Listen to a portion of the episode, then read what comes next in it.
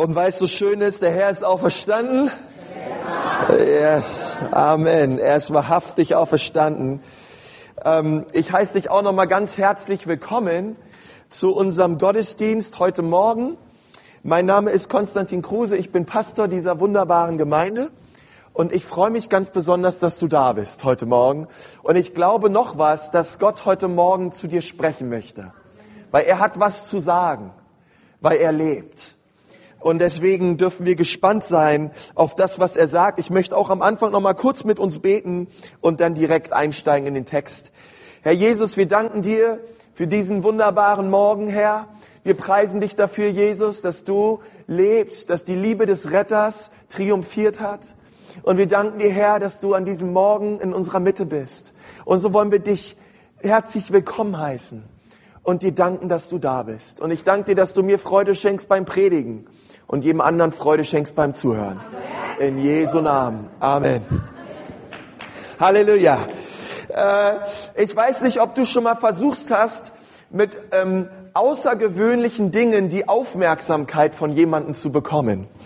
Ähm, es gibt eine, eine Aussage, die lautet, ein unglaublicher Preis ähm, drückt eine unglaubliche Botschaft aus. Ich habe mal etwas mitgebracht und zwar sind das hier so äh, Bahn, Bahntickets, ja. Äh, ne, wer von euch kennt die von dem Automaten? Okay, die allermeisten. Äh, das sind so all die Bahntickets, die ich gebraucht habe damals. Ähm, wo ich noch kein Auto hatte, um zu meiner Frau zu kommen, nach Mainz. ja, ähm, ich habe das mal zusammengezählt, das sind 3050 Euro. Ähm, nur, nur an Bahn, ich war ein, ein Premium-Kunde bei der Bahn, ja, ein Bahn-Komfort-Kunde. Den Status habe ich mittlerweile verloren, preis dem Herrn ähm, weil meine Frau jetzt, weil wir jetzt verheiratet sind und ihr wisst, wie das früher war. Wir hatten Gottesdienst, danach bin ich direkt nach Mainz gefahren, um zu, äh, zu meiner äh, Freundin und Verlobten damals zu kommen. Judy, die sitzt hier vorne übrigens. Ähm, jetzt meine Frau. Ähm, aber es drückt etwas aus, ähm, dass man bereit ist, einen Preis zu zahlen. Ähm, und der ist egal erstmal, wie hoch der ist, wenn man jemanden liebt ist man bereit, diesen Preis zu zahlen. Ähm, und ich möchte dir was sagen, wenn du das auf das Kreuz schaust heute Morgen, dann siehst du diesen unglaublichen Preis, den Gott bereit war zu zahlen für dich. Da, dagegen ist das Peanuts, gar nicht, gar nicht der Rede wert. Was Gott bereit war am Kreuz für dich zu geben. Es war ein unglaublicher Preis. Und dieser unglaubliche Preis hat eine unglaubliche Botschaft dass er dich liebt und dass du es wert bist, dass er sein Leben für dich gibt. Wenn du hier sitzt und du glaubst, keiner mag dich, keiner liebt dich, ein, einer mindestens und er heißt Jesus. Und der zweite bin ich. ähm, er gab sein Leben für dich und er hat sein Leben für dich gelassen. Ähm, und das ist ein unglaublicher Preis. Und ich, ich finde es so stark, weil Gott hat alles darum getan. Gott hat alles dafür getan, dass er deine Aufmerksamkeit bekommt. Deine volle Aufmerksamkeit, deinen gesamten Fokus. Er zahlte einen unglaublichen Preis. Und ich habe heute Morgen für uns vier ganz einfache Punkte für diese Osterbotschaft äh, heute Morgen. Und die allererste, dieser allererste Punkt, er lautet, Jesus war hier. Wollen wir das nochmal zusammen sagen? Jesus war hier. Er war wirklich hier.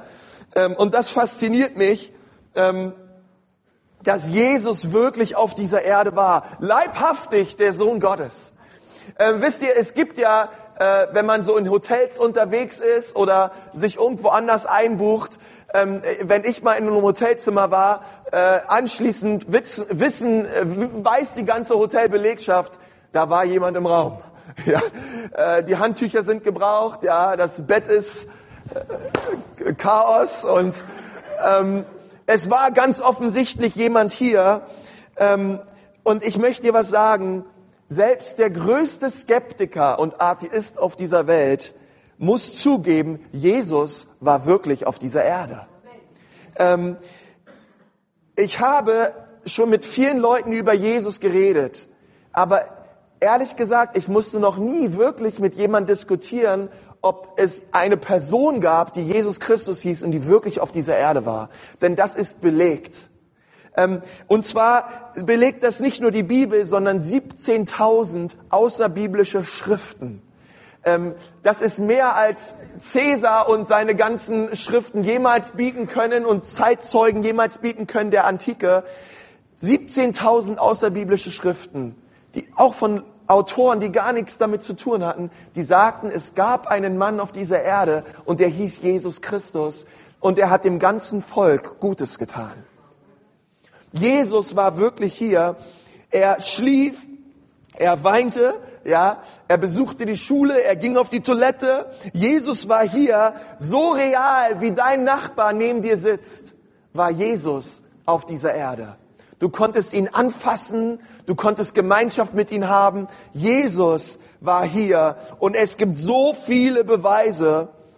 Er ist der Mensch, über den am meisten geredet wird und über dem am meisten geredet wurde. Er war Gott und er war Mensch und nie wurde jemals so viel geschrieben auf dieser Erde wie über diesen Menschen und über diesen Gott, Jesus Christus. Und das ist doch faszinierend, denn er reiste nie mehr als 100 Kilometer von seiner Heimatstadt weg. Ähm, er schrieb nie ein Buch, er gab nie ein Interview bei Pro7 und RTL aktuell. Ähm, er hatte kein Facebook, kein Twitter und er gab nie Autogramme. Und dennoch gibt es keinen, über den mehr geredet wurde als Jesus. In Kolosser 1, Vers 19, und wir bleiben heute im Kolosser 1, Vers 19 für diese Osterbotschaft, da steht, denn es gefiel Gott, dass in ihm die ganze Fülle leben sollte. Gott hatte Wohlgefallen. Ich weiß nicht, was dir gefällt. Ähm, aber ich weiß, was Gott gefällt. Gott gefiel es, seinen Sohn zu geben und in ihm zu wohnen. Es gefiel Jesus, hier auf dieser Erde zu sein. Was total gegen das Konzept steht, dass Gott sich versteckt, irgendwo da oben im Himmel und nicht will, dass wir Menschen ihn finden weil er ja da oben ist und wir irgendwo hier unten. Nein, Gott will, dass wir ihn kennen. Gott will, dass wir Gemeinschaft mit ihm haben. Leider viel mehr, als dass die meisten Menschen ihn kennen wollen. Aber Gott will. Er will uns Menschen kennen. Jesus war hier und es gefiel Gott. Viele Leute sagen, es ist doch egal, an was du glaubst oder an wen du glaubst. Alle Religionen sind doch irgendwo dieselben. Wenn mich einer fragt und sagt, Konsti, eigentlich sei doch mal tolerant, alle Religionen sind doch dieselben, dann hole ich ganz gerne mal mein Handy raus und sag, hey, gib hier mal irgendeine Nummer ein, die du willst, und dann schauen wir mal, ob du bei mir rauskommst. Es ist doch egal, welche Nummer du eingibst, irgendwie wirst du doch schon irgendwie bei mir rauskommen. Und ich kann dir sagen, noch nie hat es einer geschafft, mich dann anzurufen oder irgendjemand anderen. Ähm, du wirst mich nicht kriegen, ähm, wenn man einfach irgendeine Nummer eingibt. Ähm, und das Gleiche gilt auch für Religion. Das, was alle Religionen gemeinsam haben, ist, du musst dir deinen Weg zu Gott sehr hart erarbeiten. Aber im Christentum sagt, dass Gott sich seinen Weg zu uns ziemlich hart erarbeitet hat. Ähm, und wir nun zu ihm kommen dürfen, so wie wir sind. Und das Ganze offenbart uns die eine Tatsache, dass Jesus wirklich hier war. Er war wirklich hier. Der zweite Punkt ist, Jesus wurde gekreuzigt. Wollen wir das nochmal zusammen sagen? Jesus wurde gekreuzigt. Ähm, es gibt viele Themen, über die redet man nicht gerne ähm, und schon gar nicht am Frühstückstisch oder irgendwo. Eine meiner absoluten Lieblingsgeschichten ähm, ist so eine Geschichte, meine Frau, die hat so ein Praktikum gemacht in der Chirurgie und die war dann öfter bei irgendwelchen OPs mit dabei. Und dann erzähle ich, äh, da gab es mal so einen Patienten, der hatte irgendwie so eine Lokalanästhesie und meine Frau war danach bei dieser OP von oben bis unten voll mit Blut. Und danach hat sie dem Patienten gesagt, wir sind jetzt fertig. Ja, hat sich hinter dem Tuch äh, an der Seite vorbei, hat gesagt, wir sind jetzt fertig. Und der hat sie angeguckt mit großen Augen, dachte, was habt ihr da mit meinem Körper gemacht? Ähm, und, und das ist äh, nicht unbedingt eine Geschichte, die erzählt man am Frühstückstisch. Ja, wenn irgendwie alle dabei sind.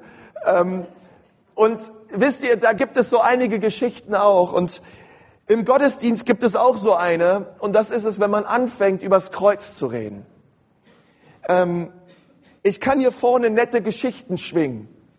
Ähm, aber wenn, wenn du willst, dass Spannung in den Raum kommt, kommt, dann rede über das Kreuz.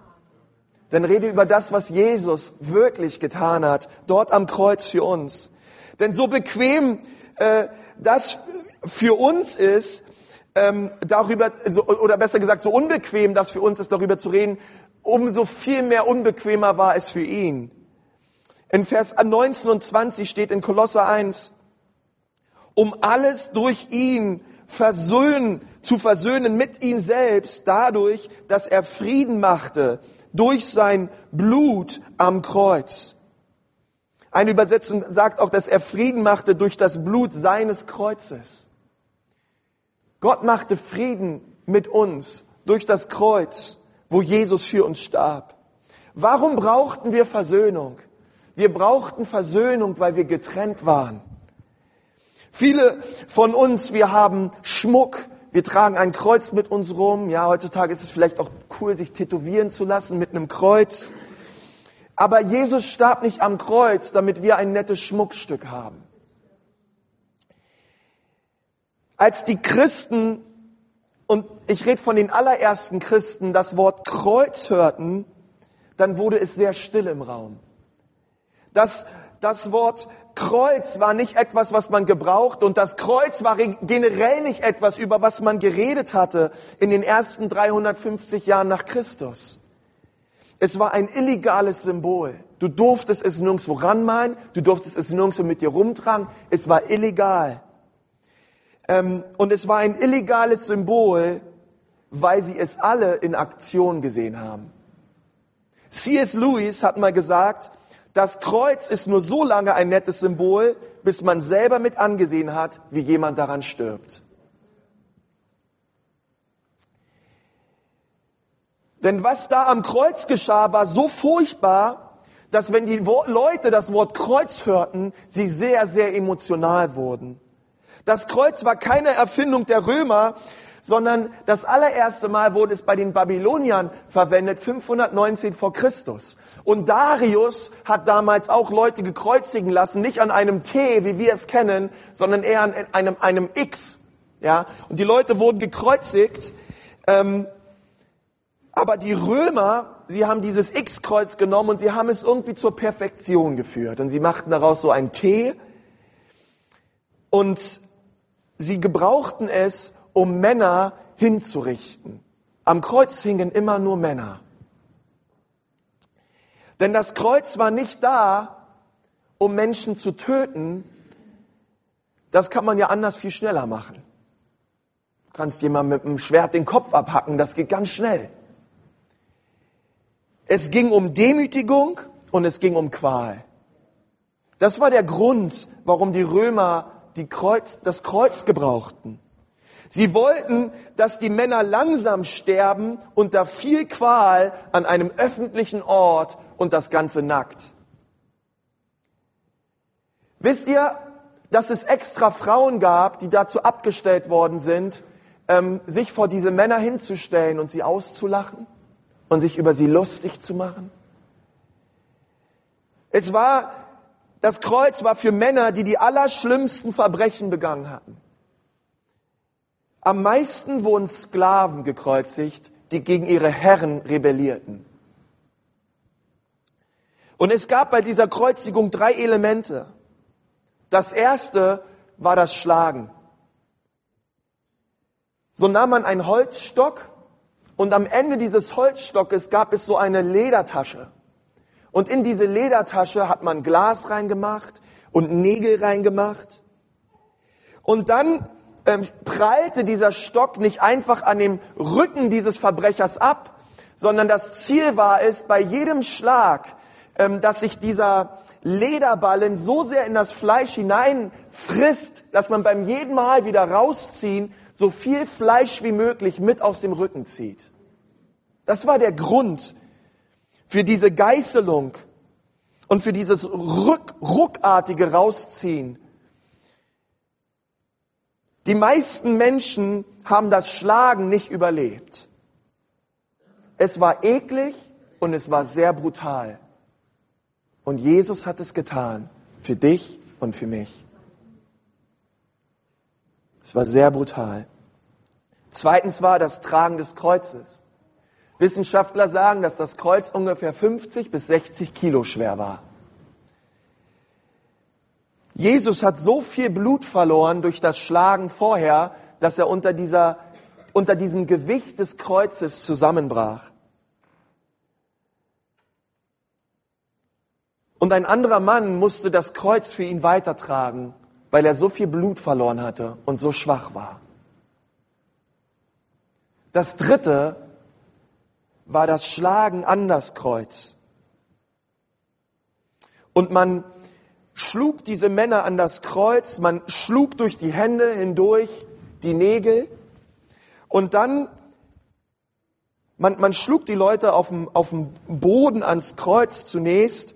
Und dann hat man unter den, hat man die Beine leicht angewinkelt und dann hat man unter die Beine so ein Holzstück ähm, gelegt, damit diese Männer sich bei jedem Atemzug etwas abstutzen könnten, damit sie halbwegs wieder Luft bekommen haben. Wissenschaftler haben gesagt, hätte man die Männer einfach so nur ans Kreuz genagelt, an den Händen, nach 20 Minuten wären diese Männer tot gewesen. Aber das ist nicht dieser Sinn. Der Sinn ist, dass die Männer qualvoll sterben und das ganz lange. Und so hat Jesus sich aufgerichtet an diesem Stück Holz, bei jedem Atemzug unter großen Schmerzen und voller Qual. Und das Ganze hat Jesus getan für dich und für mich. Sechs Stunden lang hing er dort am Kreuz.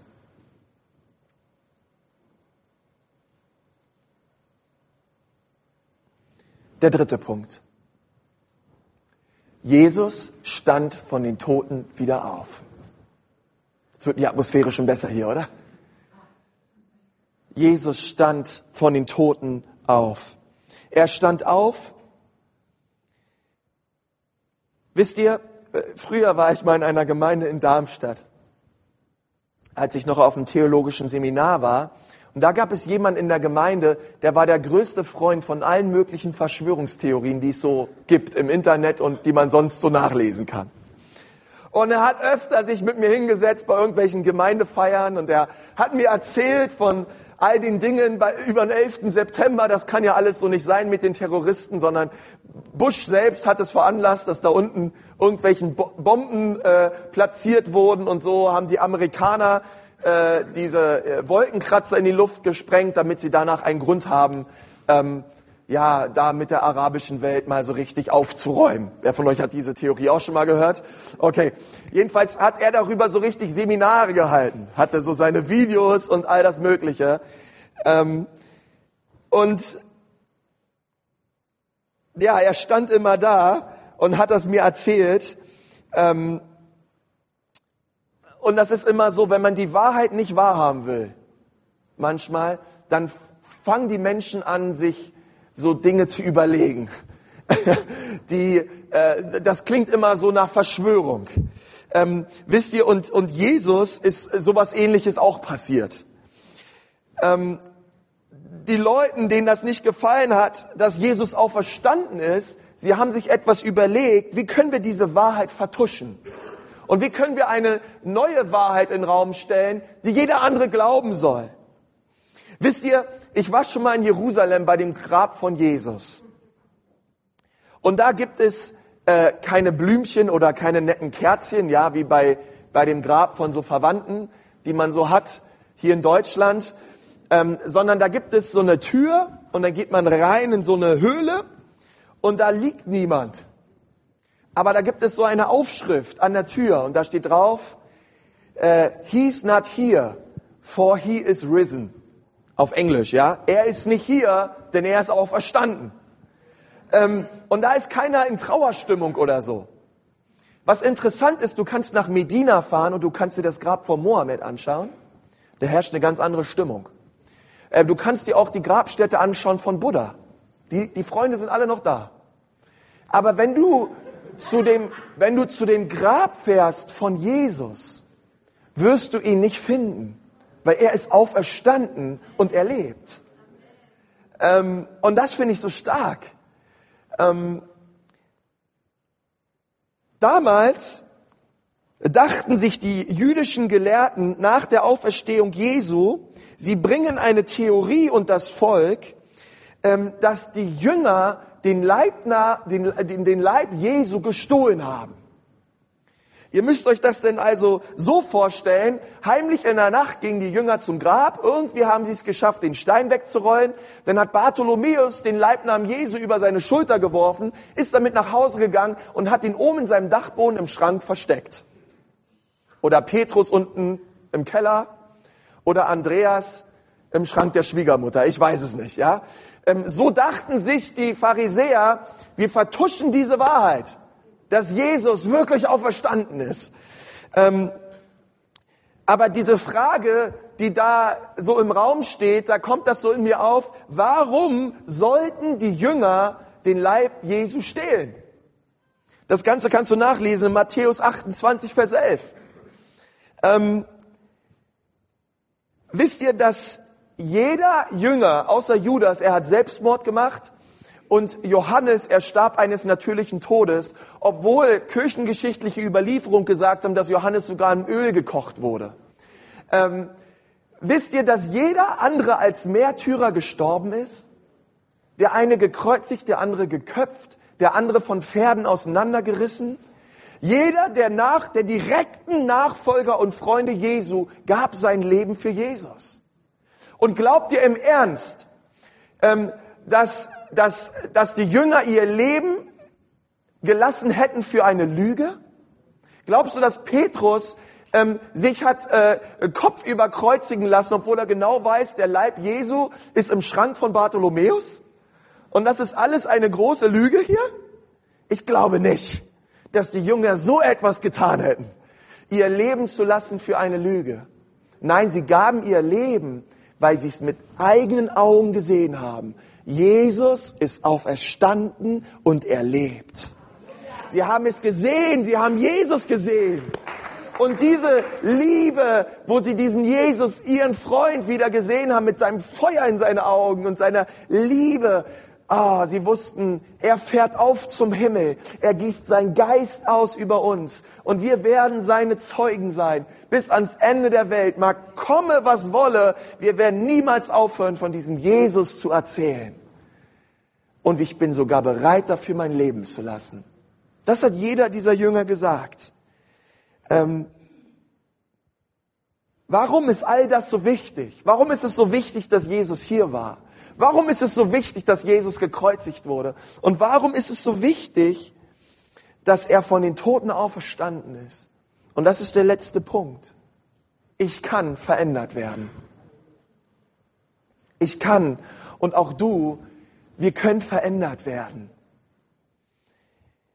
In Vers 20 und 21 geht es weiter in Kolosser 1.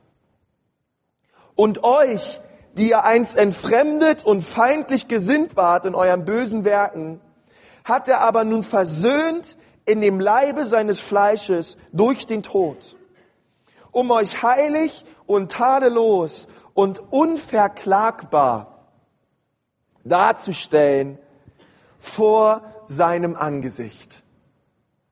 Wollen wir das nochmal zusammen sagen? Ich kann verändert werden. Ich kann verändert werden. Durch das, was Jesus getan hat, für dich und für mich, müssen wir nicht mehr dieselben bleiben. Weißt du, was Gott sagt? Gott sagt, du sollst tadellos und rein und heilig sein. Aber das Problem ist, wir haben alle, alle, alle versagt. Wir sind nicht rein, wir sind nicht tadellos und wir sind nicht unverklagbar, sondern im Gegenteil. Und jeder von uns weiß, die Andrea hat das heute Morgen erzählt, wer Kinder hat, du musst deinem Jungen nicht beibringen, wie man den Nachbarsjungen in den Hals beißt. Das weiß er von ganz alleine. Ähm, du musst den Kindern nicht beibringen, Böses zu tun. Die wissen das und wie die das wissen. Und die leben es voll aus. Und auch ich hab's voll ausgelebt und genossen. Ich war ein Rebell, ein, ich war aggressiv und ähm, habe meiner Mutter früher oft Kummer bereitet. Nicht nur als kleines Kind, auch als Teenager und als junger Erwachsener. Und ich weiß eins, eins bin ich gewiss nicht. Ich bin nicht tadellos und ich bin auch nicht rein. Und ich habe Schuld auf mein Leben geladen. Und eins bin ich schon gar nicht. Ich bin nicht gut. Gute Menschen kommen nicht in den Himmel. Ich habe es schon einmal gesagt. Gut zu sein, darum geht es nicht. Es gibt nur einen, der gut war. Und das war Jesus. Es gibt nur einen, der den Standard Gottes eingehalten hat. Und das war sein eigener Sohn. Gute Menschen kommen nicht in den Himmel. Menschen, denen vergeben worden ist, kommen in den Himmel. Menschen, die das Blut Jesu erkannt haben, dass es geflossen ist für ihr eigenes Leben. Und die vor diesem Kreuz stehen und sagen, Jesus, du hast all das für mich getan. Bin ich es dir wirklich wert? Und der Himmel ruft aus, ja, du bist es mir wert. Ich habe mein Leben für dich gelassen. Ich bin nicht nur für dich gestorben und habe mich schlagen lassen für dich, sondern ich bin auch auferweckt von den Toten und zur Rechten Gottes. In 1. Petrus 1, Vers 3 steht, dass wir durch die Auferstehung Jesu wiedergeboren worden sind zu einer lebendigen Hoffnung. Und Gott möchte, dass du eine lebendige Hoffnung bist. Keine tote Hoffnungslosigkeit. Er möchte dir Leben schenken und er möchte dir Hoffnung schenken. Und er möchte dein Leben vom Scheitel bis zur Sohle völlig verändern. Und wir können verändert werden, weil Jesus gestorben ist und weil er auferstanden ist.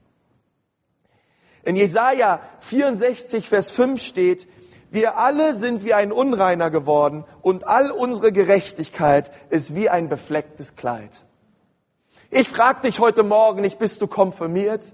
Ich frage dich nicht, wie oft bist du in der Kirche gewesen in diesem Jahr oder im letzten Jahr? Oder bist du getauft worden? Ähm, das ist nicht die Frage, um die es geht, sondern ich frage dich, kennst du Jesus? Kennst du ihn? Lebst du in einer Beziehung zu ihm, wo du sagst, mein Herz liebt ihn und ich kenne ihn. Ich will dir nicht sagen, du brauchst Jesus, weil du vielleicht heute stirbst, sondern ich will dir sagen, du brauchst Jesus, damit du morgen lebst. Und damit du heute lebst. Damit du diese lebendige Hoffnung erlebst in deinem Leben. Warum hat Gott so einen unglaublichen Preis bezahlt? Er hat sie bezahlt, um dir eine unleugbare Botschaft zu senden. Dass es heute der Tag des Heils ist für dein Leben. Ich möchte dir sagen, mein Freund, heute ist der Tag des Heils. Wenn du heute Morgen hier bist, ist es kein Zufall. Gott hat dich nicht vergessen, sonst wärst du heute Morgen nicht hier. Denn er hat gesagt, heute Morgen habe ich eine Botschaft an dein Herz, an dein Leben, an deine Vergangenheit, an deine Gegenwart und an deine Zukunft. Ich habe dich nicht vergessen. Ich bin am Kreuz für dich gestorben und ich will dir vergeben. Und ich will dein hartes Herz weich machen und ich möchte dich verändern. Und jeder, der heute Morgen sagt, für mich ist heute der Tag des Heils, der soll verändert werden. Wir haben so viele Zeugnisse in unserer Gemeinde von Menschen, die genau das erlebt haben. Die gekommen sind, Jesus erlebt haben und wieder gegangen sind als völlig andere Menschen. Es ist möglich in deinem Leben. Und es ist auch mir widerfahren. Heute ist der Tag des Heils für dich. Wenn du weg bist, wenn du am Weglaufen bist, Einige von euch, ihr habt schon viel von Gott gehört und ihr glaubt vielleicht auch irgendwo an Gott, aber ihr habt ihn nie persönlich aufgenommen in euer Leben. Ihr habt ihn nie persönlich eingeladen und die Tür aufgemacht. Heute Morgen ist deine Gelegenheit, ihn in dein Herz hineinzulassen. Ich möchte mit uns beten. Herr Jesus, ich danke dir an diesem Morgen, dass du hier warst, dass du gekreuzigt wurdest, dass du von den Toten auferstanden bist und dass du mich verändern willst. Und ich danke dir, Herr Jesus, dass du einen unglaublichen Preis gezahlt hast für mich.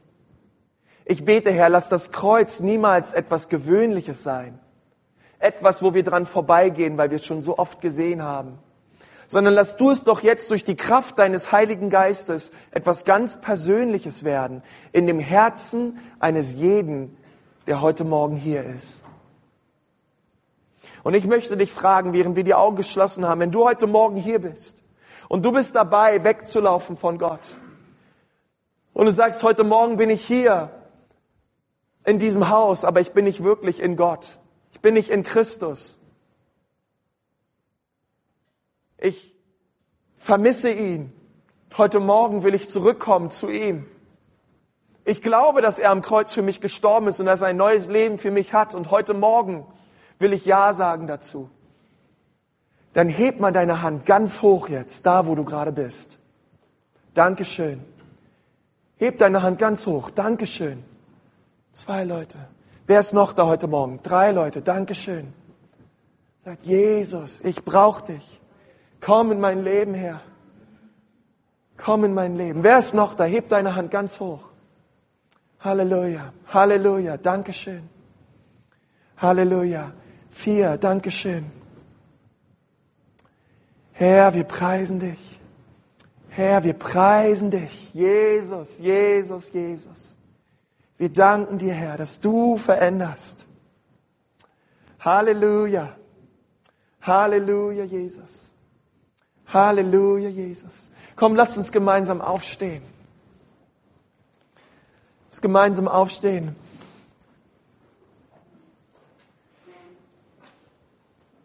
Halleluja.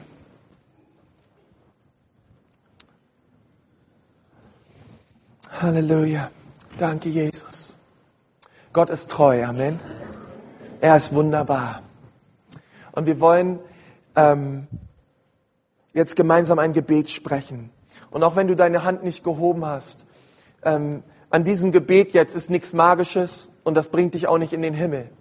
Aber es ist ein allererster Schritt zu sagen, Jesus, ich komme zu dir. Und ich möchte, dass du mein Leben veränderst. Das soll so ein Startschuss sein, auch in deinem Leben. Und ich freue mich über wirklich vier Leute, die sich gemeldet haben und die diese Entscheidung treffen wollen. Und ich lade euch alle ein, lasst uns gemeinsam dieses Gebet sprechen und Jesus neu einladen, auch an diesem Tag in unseren Herzen zu wirken. Seid ihr dabei? Ja?